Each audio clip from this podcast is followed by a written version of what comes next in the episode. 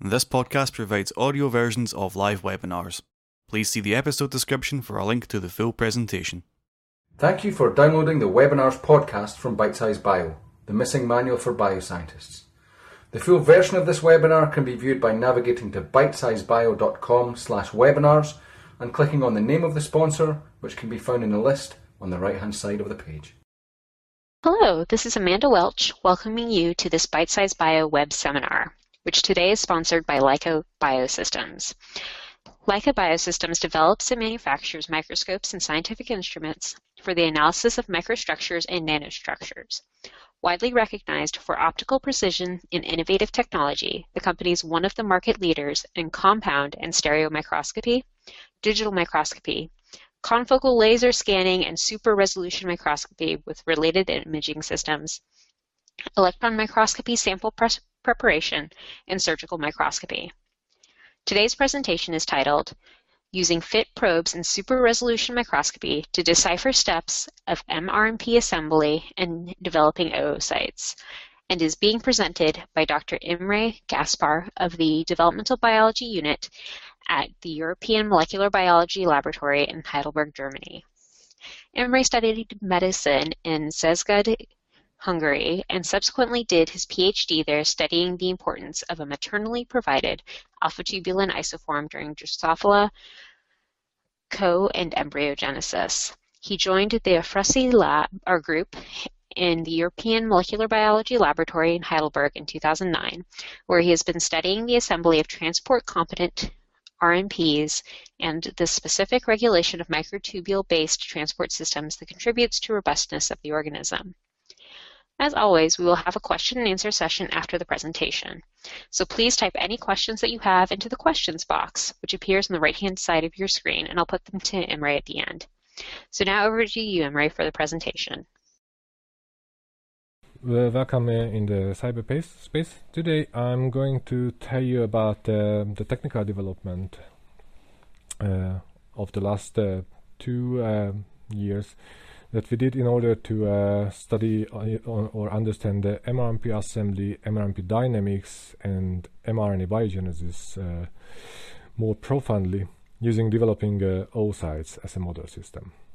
As most of you may already know, mRNAs or RNAs in general are essential intermediates in the gene expression pathway because directly or indirectly most of them will eventually contribute to protein synthesis.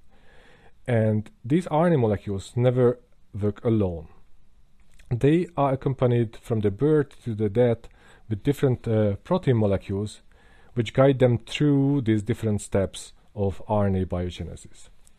Recent studies from the Hentze and the Landthaler group showed that actually 8 to 10 percentage of the expressed uh, proteins are capable of directly uh, binding to RNA molecules, indicating that this is an enormously uh, present process.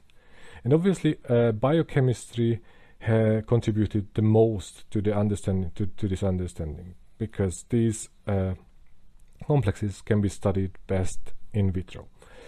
However, there is an aspect of mRNA biology that clearly depends on microscopy, and that is mRNA localization.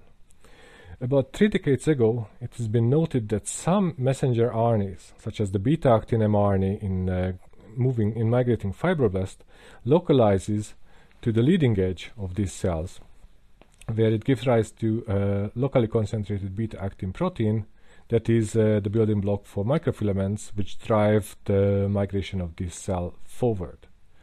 So in other words, a cell can achieve polarization and polar functionalization just by localizing a handful of messenger RNA molecules, which are then locally translated and therefore uh, give rise to a local concentration of protein molecules. Moreover, if these protein molecules can be toxic being expressed anywhere else in the cell, such as if these are morphogens that uh, determine the polarization of the cell, it would be uh, lethal for the cell if these protein molecules would appear anywhere else but where they needed. So the cell can translationally silence these messenger RNA molecules, making sure that the protein molecules is only expressed where it's uh, required. And this phenomenon has been shown in different systems, such as in simple uh, unicellular organisms, such as the budding yeast, where ASH1 mRNA localizes to the budding tip of the cell, but also to uh, more complex systems, such as developing oocytes or developing embryos, or in the mammalian neurons, where the same beta-actin mRNA also localizes to uh, both axons and to dendrites. And not only in these complex eukaryotic systems, but also in very simple or sim- uh, considered to be simple systems such as bacteria, it's been shown that some messenger RNAs localize uh, asymmetrically or uh, non-uniformly within the cell, and obviously it has some sort of similar functionality than in these uh, higher systems. And just to focus on, on this part of the slide, large fraction of all the studies mRNAs actually were shown to have some sort of uh, non-uniform distribution inside the cell, indicating that this is not just a sporadic, but uh, it's a, more general phenomenon that applies to vast majority of mRNAs expressed in a cell. Obviously, in large cells, this mRNA localization needs to have some active components, which can be the transport and also the anchoring of the mRNA to a given uh, place. And transport usually happens along cytoskeletal elements such as microtubules with the help of uh, microtubule mediated motor molecules, kinesin, uh, kinesins, and dynein. And this is uh, the process that we study in the lab. So, and the model system that we have chosen to do uh, so is the Drosophila oocyte. And just to introduce you the this system, because it's somewhat different from mammalian oogenesis, the common feature is that there is a growing oocyte that eventually becomes an egg, which is fertilized and becomes an embryo, and this is surrounded by a set of nutrient nutritive cells that help the oocyte grow and by synthesizing lots of factors that is that are necessary for the oocyte to grow. The peculiarity of this system is that inside the follicle that is surrounded by a, a layer of somatic follicle uh, cells, you find 16 germ cells. One of them becomes the oocyte, starts meiosis and therefore becomes transcriptionally silent, and the other 15 remains connected to this one cell, either directly or indirectly, and these cells become nurse cells, which synthesize all the RNA and all the protein molecules, or almost all, that are necessary for oogenesis. These RNA molecules are transported into uh, the oocyte, and later on, during oogenesis, they get sorted out and localized to their uh, appropriate position, either to the anterior or to the posterior of the oocyte. And also, uh, just to give you an idea of what this system looks like in for in the perspective of a microscopist, these cells can become really huge. With the mature egg being half a millimeter long, this this cell is already halfway in the process. And the other thing that is makes it challenging in terms of microscopy is that Beyond that is surrounded by a, a follicular layer, which is not not fully transparent. There are lots of autofluorescent and scattering particles inside the ooplasm, and that is called the yolk, these nutritive uh, vesicles that swirl around in the oocyte. Nevertheless, this system has been successfully used to study uh, mRNA localization. And just this year, the, uh, a study came out showing that there are plenty of different uh, patterns that can be observed for RNA localization, including localization of RNAs into the nuclei or around the nuclei, uh, to uh, RNA localizing within the oocyte, either to the posterior or to the anterior uh, cortex of this oocyte. And just to give you some numbers, it's been shown that roughly one third of all the analyzed RNAs have some sort of non-ubiquitous localization pattern, many of them uh, has a distinct subcellular pattern either at the anterior or at the posterior. So with this, I would like to introduce you our model system, which is oskar mRNA. This mRNA, just as all the other RNAs, is transcribed inside the nurse cell nuclei and you may see the transcriptional uh, spots by uh, these uh, bright indicated by these bright, bright spots. And then this mRNA is exported outside into the nurse cell cytoplasm, where it travels through these cytoplasmic uh, connections eventually into the oocyte. And within the oocyte, it localizes to the posterior pole. So from the anterior, it gradually disappears and gets to the posterior. And during this localization process, you can see that these mRNPs are very dynamic. They actually travel along microtubules with the help of uh, cytoplasmic dynein and kinesin 1. And this kinesin 1 motility becomes really amplified when the uh, RNA gets close to the posterior. So obviously, if you want to study RNA localization, you need tools to do so. And one of the ways you can study RNA localization is doing fluorescent in situ hybridization, either the conventional or the more modern single molecule uh, FISH techniques. And if you want to see uh, study RNA uh, uh, dynamics, then you need to apply some of the in vivo uh, techniques. Conventional FISH is based on synthesis of a single-stranded oligonucleotide or nucleic acid that is complementary to the target RNA and carries some label. This probe can be labeled by either direct fluorescence or by a hapten that is recognized by uh, antibodies, which are then detected by secondary antibodies or by an enzyme mediated signal amplification step. This makes this technique sensitive and also it ensures that the technique can detect endogenous mRNAs that are expressed by the cell. The cons of this technique is that it requires fixation and permeabilization of the specimen in order to deliver all these macromolecules. Conventional FISH on top of it has uh, issue with labeling density because the label is de deployed stochastically, therefore making quantification really difficult. And also, it's a it's a relatively slow technique. Sometimes this can take days until uh, you get an image. And also suffers from aspecificity issues. It's not easy to distinguish a probe molecule that is binding a target versus a probe molecule that is just aspecifically stacking uh, inside the specimen.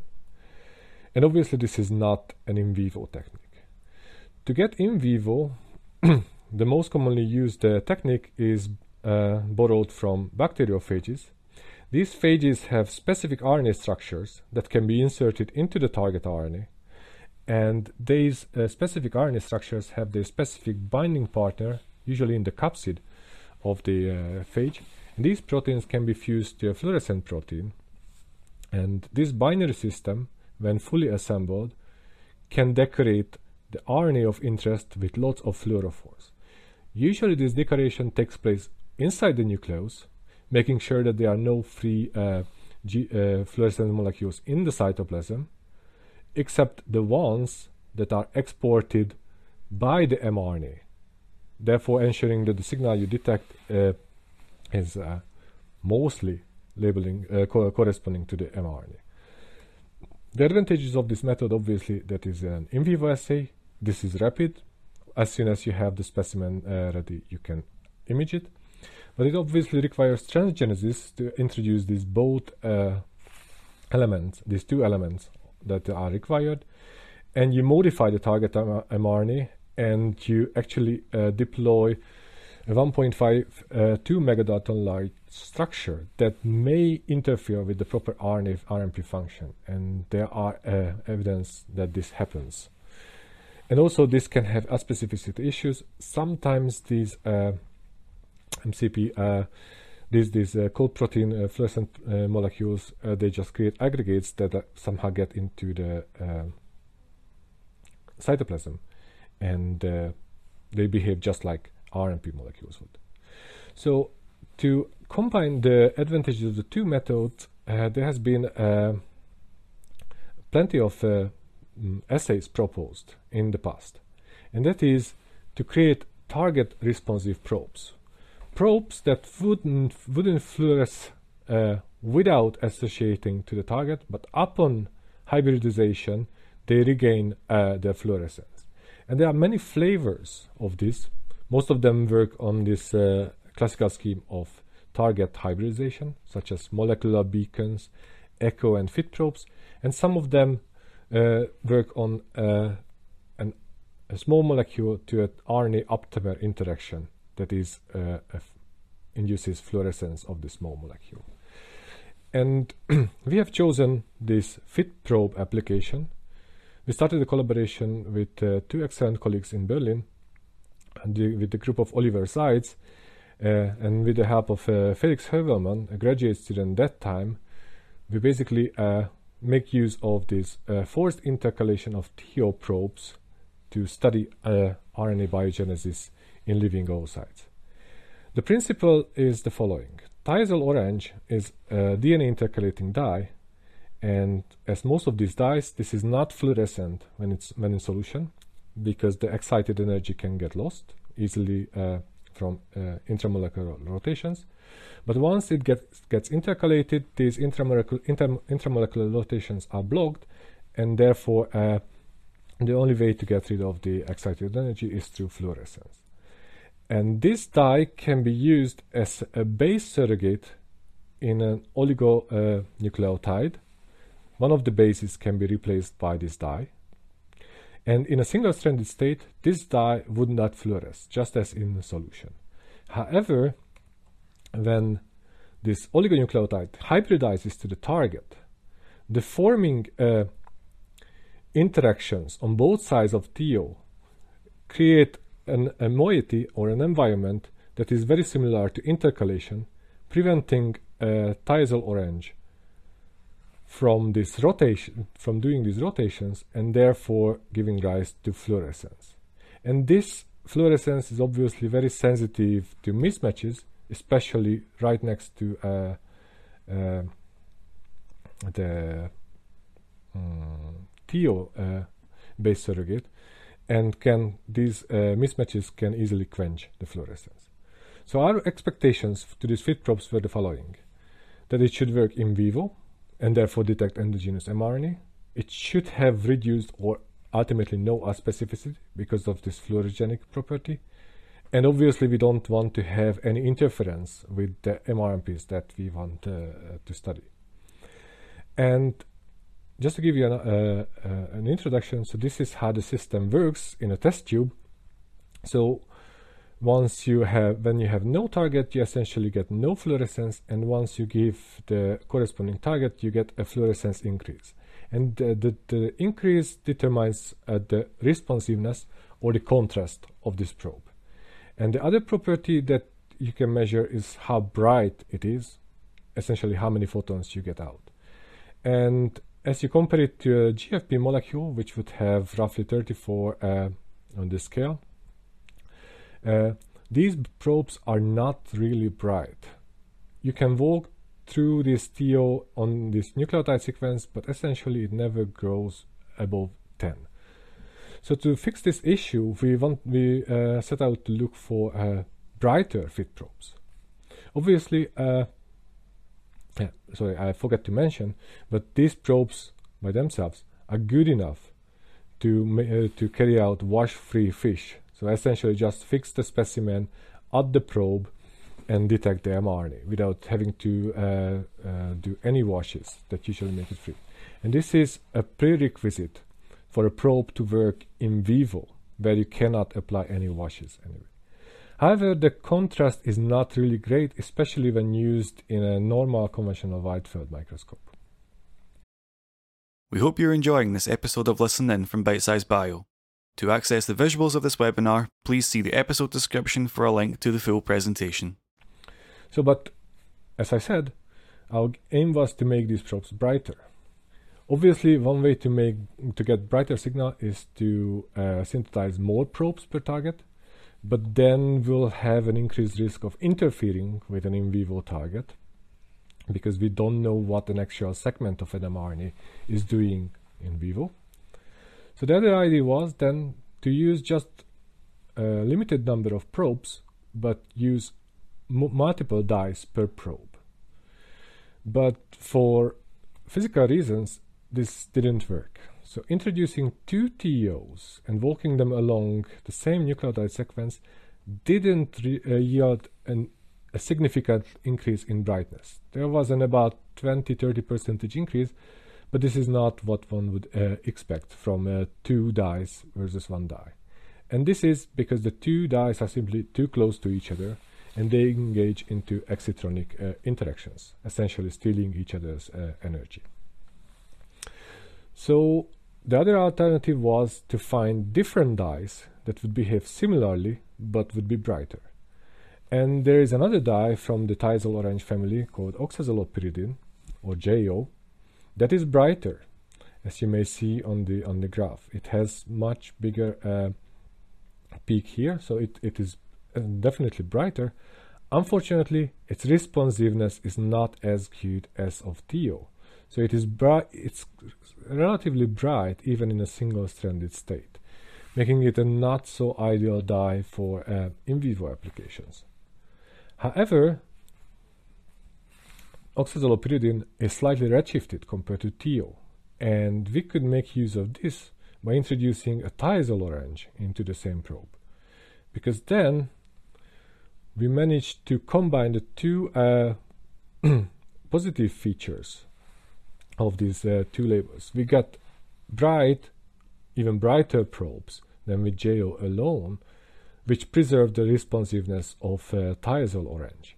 And this is because in a single-stranded state, TO engages into uh, an excitonic interaction with JO. Essentially, it quenches the single-stranded fluorescence. However, because of this uh, redshifted spectrum, in the hybrid, when TO is fluorescing, or basically uh, is restricted to a fluorescence-like energy uh, release, it engages into energy transfer to JO, essentially uh, providing its energy to JO and therefore boosting JO's fluorescence. And using this dual label probe yielded actually much brighter probes, which work now not only well in a confocal microscopy but also in a wide field fluorescent microscopy as you compare it to a TO alone probe. And here in the middle you see just JO, which has a very high uh, fluorescence even in a single-stranded uh, state, such as in solution. But the problem with these probes is that they are based on DNA. So the backbone is DNA. And obviously when you try to use them in vivo, they disappear.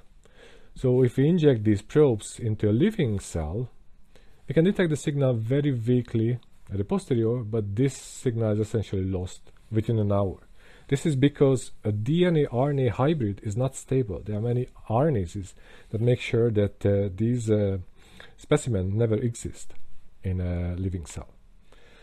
We could trick these RNases by using uh, modifications of the backbone, such as an RNA uh, backbone where the 2 prime is methylated and these RNA-RNA hybrids are no longer recognized by uh, endogenous uh, nucleases. So here, as you may see, the signal uh, persisted much longer and actually we saw no decay and you may see that the oocyte was actually alive because it grew within the 60 minutes without so this didn't harm uh, viability of the cells however what we wanted to see is motility of these RNPs and actually, this is just a time projection to show you what we should be seeing, the streaks of RNPs moving, as we saw with the oskar-MS2 system. However, we never observed uh, those streaks with using the 2 prime methylated uh, fit probes. And that is, just to cut the long story so short, because we realized that one of the probes was interfering with the target and actually uh, was not stable enough. And this is something we wanted to avoid. So we looked for other means to uh, confer RNA stability. And another way is to introduce uh, locked nucleic acids into the backbone, where basically this 2O prime is locked to the 4 uh, carbon atom inside the, the, the mm, sugar base. So we came up with a mixmer design where a 2 prime methylated backbone was supplemented with just a single locked nucleic acid right next to the TO dye. And this turned out to be instrumental because it not only confirmed re- nuclease resistant, but because locked nucleic acids were shown to reduce the stacking distance between adjacent bases, it actually had a great impact on TO fluorescence by restricting its intramolecular torsions. So if you compare a DNA fit probe to its equivalent LNA modified probe, you may see that the brightness roughly doubles or even uh, grow uh, larger. Of course, the, the brightness uh, increased in the single-stranded state. However, the responsiveness, so the, the ratio of these two fluorescents, remained constant between a DNA and a fit uh, and an LNA modified fit probe. So just to summarize, it increased the brightness but not affected uh, responsiveness if we introduce a single locked nucleic acid. And with that, we could now visualize in vivo the endogenous oskar RNAs that essentially doing the same thing as we saw with uh, the oskar-MS2 system. They formed particles that were moving and you may capture uh, some of these movements by eye. For instance, there's one here. We want because there was such a benchmark available, we wanted to compare it to the oskar-MS2 system. And luckily the fluorescence is different enough so we could co-label RNAs with the GFP and with uh, fit probes. And we could see that essentially the two signals correlate very well and we could capture the same moving RNAs with both of the channels. Not only that, but the qualitative picture that we got, now focusing on the oskar RNA motility, we saw that it's essentially the same. So if we don't inject and we observe oskar RNA with oskar-MS2, we see uh, displacement, and that was the same as if we injected the fit probe. So these didn't affect uh, uh, displacements, neither did they affected uh, the fraction of moving particles. However, when we injected another probe, we saw actually a great reduction in both displacement and the fraction of moving particles. And this was because of targeted interference with RNA function. So we knew from our previous studies that oskar mRNAs has a localization element that is created upon splicing from these 8 and 10 nucleotides flanking the first intron. And then this forms an RNA structure that looks somewhat like this with a long stem at the base and this stem is important to maintain motility of the RNAs. If you disrupt this stem by any means, the motility of the RNPs should uh, be lost or should be reduced. And therefore we designed this OS6 probe to target this sequence. And actually with that, we could show just what I uh, reviewed you, is that essentially all these long uh, motilities are were completely or almost completely absent when we injected this probe and not when we injected uh, a control probe.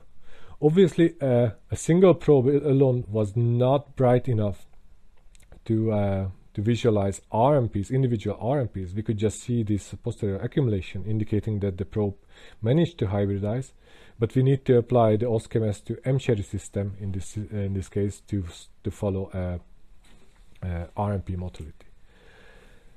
Nevertheless, this is uh, bringing me to the next uh, topic because here we can use these probes, we, we, show that we can use these probes not only to visualize RNAs, but to make important discoveries about the RNA function. And the other thing that we are interested in is, is that RNP composition. How does that change for a given uh, RNA? And as I referred in the beginning, this is mostly a work of a biochemist. But unfortunately, in a complex system such as ours, where everything happens within one unit, including the transcription of the mRNA and the association of proteins in the nucleus, then the export of these transport competent RNAs into the cytoplasm where they acquire all the uh, things that makes them able to walk along microtubules. Then they transport into the oocyte and essential eventually to the, the, the transport to the posterior pole and then the localized translation this all happens within one uh, thing one unit that you cannot subdivide at least not by conventional uh, extraction techniques and it's needless to say that the RNP composition in terms of what proteins are associating to this RNA changes dramatically during these steps so we need some sort of uh, way or methods that could uh, help us deciphering mRNP composition in place. And there has been such methods proposed earlier. They were based on uh, in situ hybridization performed on uh, electron microscopy sections that you can do. So you can apply probes to thin sections and you can detect these probes by using small gold particles coupled to uh, antibodies that recognize the hapten incorporated into the probe. And by that you can detect an RNP and you can detect a protein molecule such as dynein heavy chain with a different sized gold particles and you can then get uh, uh, ask questions about how the uh, RNP composition changes in different uh, uh, compartments of this of this large uh, follicle. But obviously, as you may see from these images, it requires a lot of expertise to be able to carry out these things. And the other thing that is uh, obvious that although this is a huge RNP that should contain many RNA molecules, probably, there are only four label molecules, or maybe just two, that are labeling that this is an RNP. And therefore, drawing the outlines of this RNA uh, requires a great skill, which is not, uh, uh, which makes these technical uh, techniques difficult to apply uh, in any labs. So, to find an alternative way, we wanted to use uh, uh, uh, our probes and eventually in a super resolution system where we could get similar pictures but with less uh, stochasticity and with uh, more quantitative. So therefore we tried a number of uh, super resolution methods but eventually what worked in our system was stimulated emission depletion where you essentially shape the point spread function of uh, the excited beam by using a second beam that is that forms a donut which stimulates the emission of fluorescence of the uh, molecules that are uh, underneath that are excited by the excitation laser eventually leaving a much smaller point spread function which is then detected by the microscope obviously we needed to check if these probes are good uh, for STED microscopy. And for commercial uh, uh, STED microscopes, such as what the Leica offers, the depletion lasers just match the emission of our probes. 592 nanometer depletion works very good, but also 660 nanometer works marginally. And just to show you what it looks like, in a confocal mode, without doing any deconvolution, you can obtain much crisper images by using either continuous wave STED or even further, you can further uh, improve resolution by using gated STED and the 592 nanometer depletion. But the same thing you can uh, uh, obtain if you use the 660 nanometer depletion laser. and there is uh, roughly two to three fold uh, uh, increase uh, of lateral resolution, which is what we want to have uh, initially. Obviously, the true power of STED is uh, harvested when we apply deconvolution. So there you you can really appreciate the striking difference of a normal confocal and the STED microscopy in terms of how much more detail you can observe in these images. So just cut this uh, long uh, story short, these probes, especially the LNA probes, turned out to be excellent substrates for STED microscopy.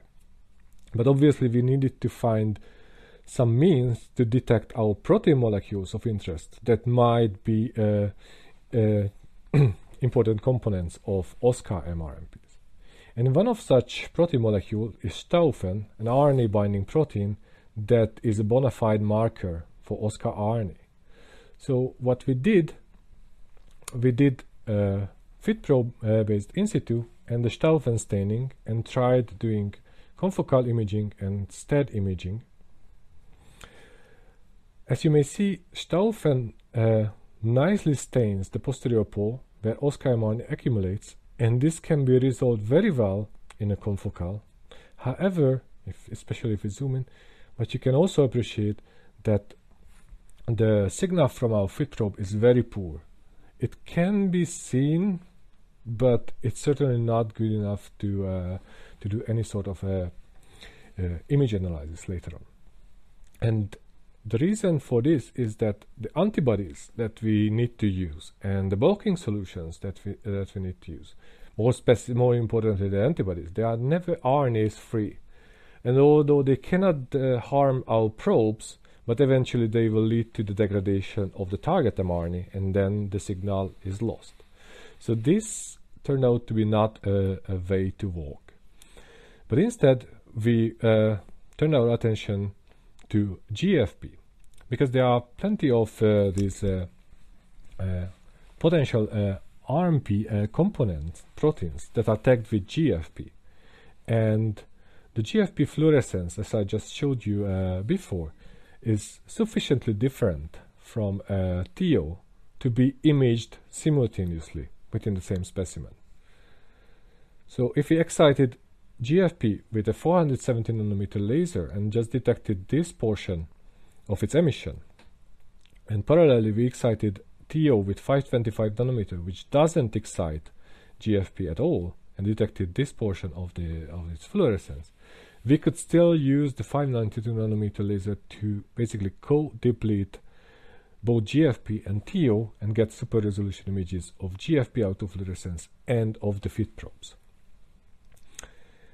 Just to uh, show you, essentially we could see no crosstalk using these settings between the two uh, labels, between GFP and TO.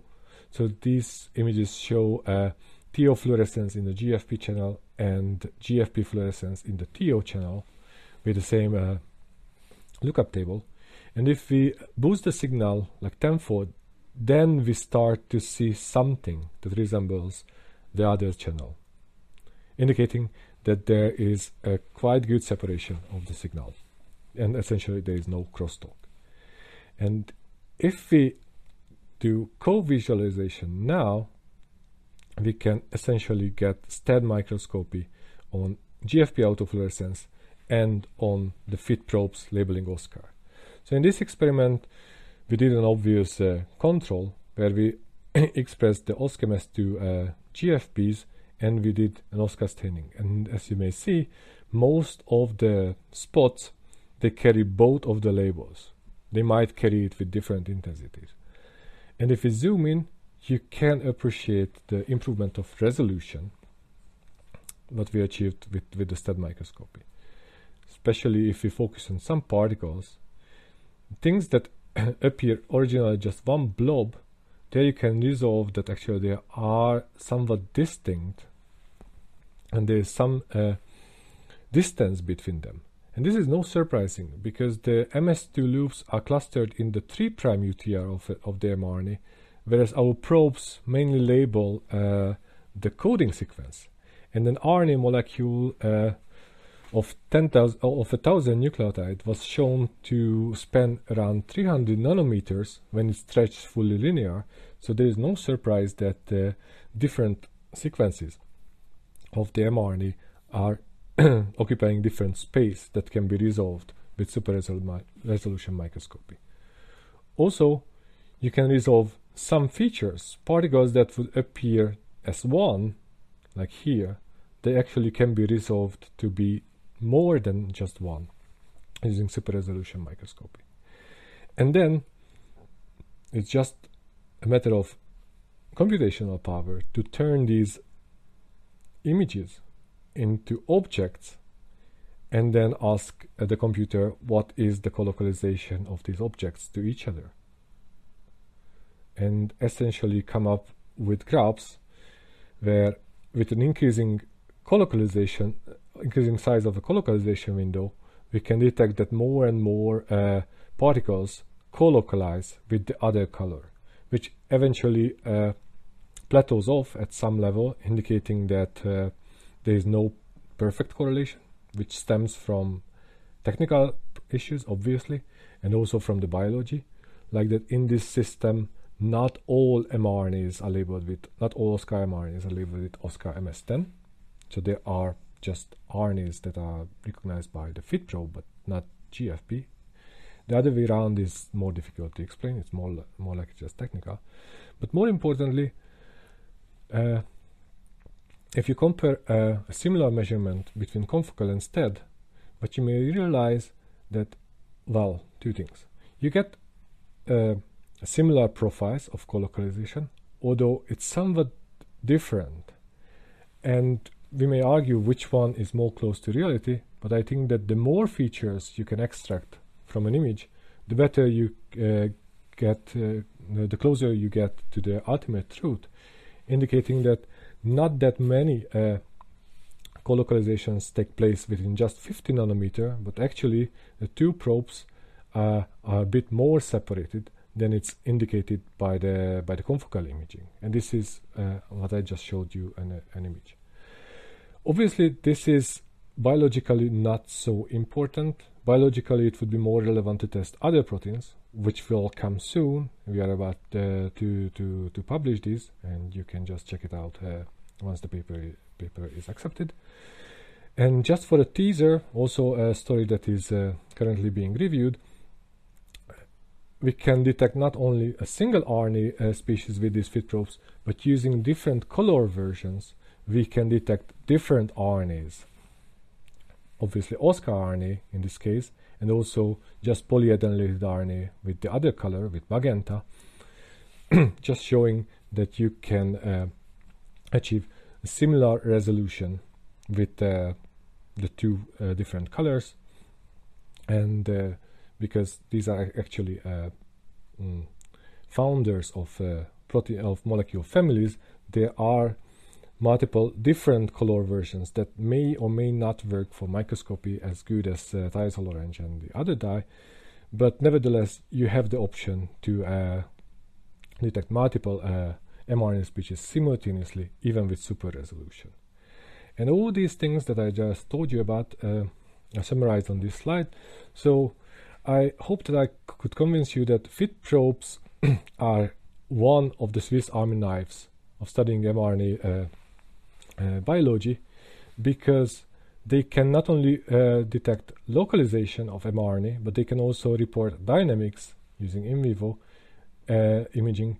Also, they can uh, help discovering functional elements within the mRNA, uh, just as I showed you. And also, they are good to resolve mRNP composition in situ in combination with GFP-tagged uh, uh, protein molecules. And all my talk, or the essence of it, is summarized now on uh, Science Lab at Leica. So if you have any further questions, you can refer to this page as well. And this page is going to be uh, expanded as more and more applications of these FIT probes, such as the multicolor imaging, are going to be published. And with that, I'm at my last but most important slide with the acknowledgement. I have to thank, uh, well, I'm thanking uh, my supervisor, Ephrussi, who provided me the opportunity to work with this excellent system, and also our collaborators, Oliver Seitz and Felix Hövelmann, who supplied us with an infinite number of these and different versions of these probes. And also I took uh, great advantage of our advanced light microscopy facility in collaboration with Leica, who provided most of the equipment that I used, and also for Amber. And thank you for your attention. So thanks, Imre. That was an excellent presentation. We have a few questions from the audience. If anyone else has a question, please feel free to post it in the questions box that appears on the right of your screen.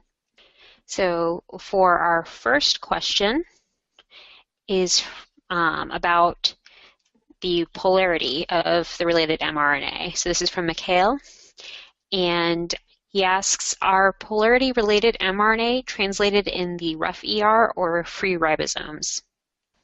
That is an excellent question. As far we understand, uh, the uh, rare extends all the way up to the, the posterior pole.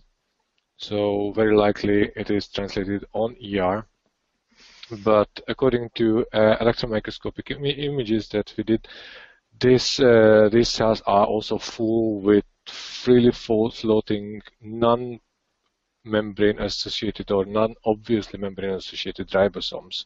So translation could take place at both locations. There has been a recent study on uh, the translation of uh, gurken and Bicoid RNA from the lab of Ilan Davis and uh, Catherine Rabouille, where they actually showed that uh, translation of, of gurken RNA already takes place within the oocyte, and that happens on the surface of uh, processing bodies, which is a quite surprising finding because processing bodies uh, are usually considered as a storage place and eventually decay place for uh, for uh, non-translated uh, mRNA molecules. Yes, and then he has a follow-up question about um, how much of the uneven RNA distribution comes from active RNA movement versus space-selective RNA destruction.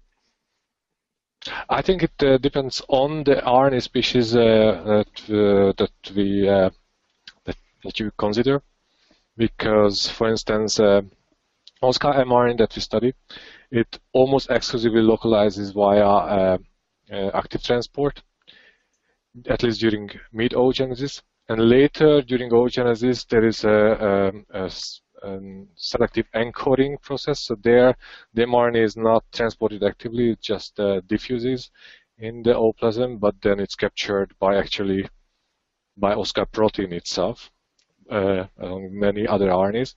But for instance, in Drosophila embryos, uh, there uh, there are uh, studies on, for instance, HSP83 mRNA, where uh, there is a, just a selective uh, protection from degradation that causes the localization. So it, it varies from RNA to RNA. Hmm. Well, that makes a lot of sense. Um, so now I have a question from Stefan, and he's asking, does the system also work in the early Drosophila embryo? We just, I, I just started to do uh, some some fish uh, imaging on that, so just uh, on on fixed uh, embryos. Um, yes, it does. Although Drosophila embryos are not uh, the best uh, system for oskar mRNA because there the mRNA starts to get degraded, but one can detect uh, uh, with, with, the FIT probes. Uh, we didn't do any live cell imaging yet. We haven't done any live cell imaging yet, yet on living embryos. it's because their oskar mRNA is not localizing anymore so there is nothing interesting to be seen. And currently, we are not studying any other mRNA, uh, just oskar mRNA. Okay. Well, it looks like great minds think alike with that. Um, and so I have another question about the minimum number of FIT probes that you need to um, detect RNA. Yes, yeah, so the, the, the, depending on the application, the very minimum number is one. So with one, we could already detect at least uh, this cross uh, patterns of RNA localization, but obviously there the sensitivity is not even at a single mRNP uh, level. Mm-hmm. Usually we use a combination of three to five, sometimes six uh, FIT probes, and there we are at uh, a single uh, mRNP resol- resolution. And the reason why I say mRNP and not mRNA is that uh, not so long, not so, such a long time ago, there was a publication from the laboratory of uh, Eric Wieschaus and Liz Gavis. They showed that oskar mRNA uh, is found in mRNPs that contain at least two mRNA molecules. Okay. And then I also have a question about um, where can you get these FIT probes from? Uh, so I just saw uh, our collaborators' uh, homepage, uh, webpage uh, shown up.